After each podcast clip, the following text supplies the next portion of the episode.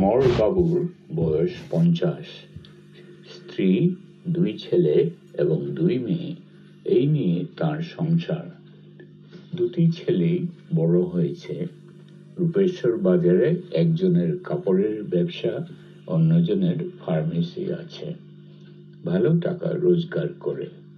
একটি মেয়ের বিয়ে হয়ে গেছে। অন্য মেয়েটির বিয়ের কথা হচ্ছে। এদের কারোর সঙ্গেই তাঁর বনে না। স্ত্রী এবং পুত্র কন্যাদের তিনি সহ্য করতে পারেন না। অনেক দিন হলো বাড়িতেও থাকেন না। স্কুলের দোতলায় একটা খালি ঘরে বাস করেন। সেখানে বিছানা, বালিশ আছে, একটা স্টোভ আছে। গভীর রাতে স্টোভে চা বানিয়ে খান। রূপেশ্বর স্কুলের হেড স্যার তাকে বলেছিলেন আপনার ঘর সংসার থাকতে আপনি স্কুলে থাকেন, এটা কেমন কথা? অমরবাবু গম্ভীর গলায় বললেন, রাত জেগে পড়াশোনা করি, একা থাকতেই ভালো লাগে।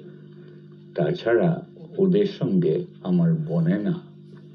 তবে স্কুলে রাত্রি যাপন করে যদি আপনাদের অসুবিধার কারণ ঘটিয়ে থাকি, তাহলে আমাকে সরাসরি বলুন, আমি ভিন্ন ব্যবস্থা দেখি। হেড স্যার সঙ্গে সঙ্গে বললেন, আরে না, এই কথা হচ্ছে না। আপনার যেখানে ভালো লাগবে, আপনি সেখানে থাকবেন। তিনি অমরবাবুকে ঘাঁটালেন না, কারণ অমরবাবু অসম্ভব ভালো শিক্ষক।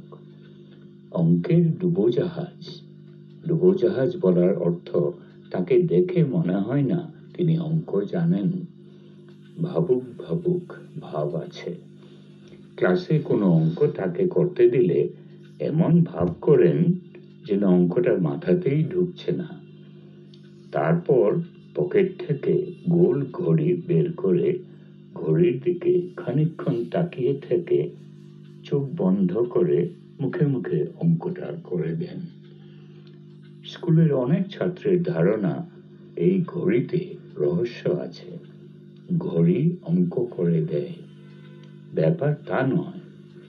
তার ঘড়ির সেকেন্ডের কাঁটাটায় গন্ডগোল আছে। কখনো দ্রুত যায়, কখনো আস্তে, তবে গড়ে সমান থাকে। এইটাই তিনি মাঝে মাঝে পরীক্ষা করেন।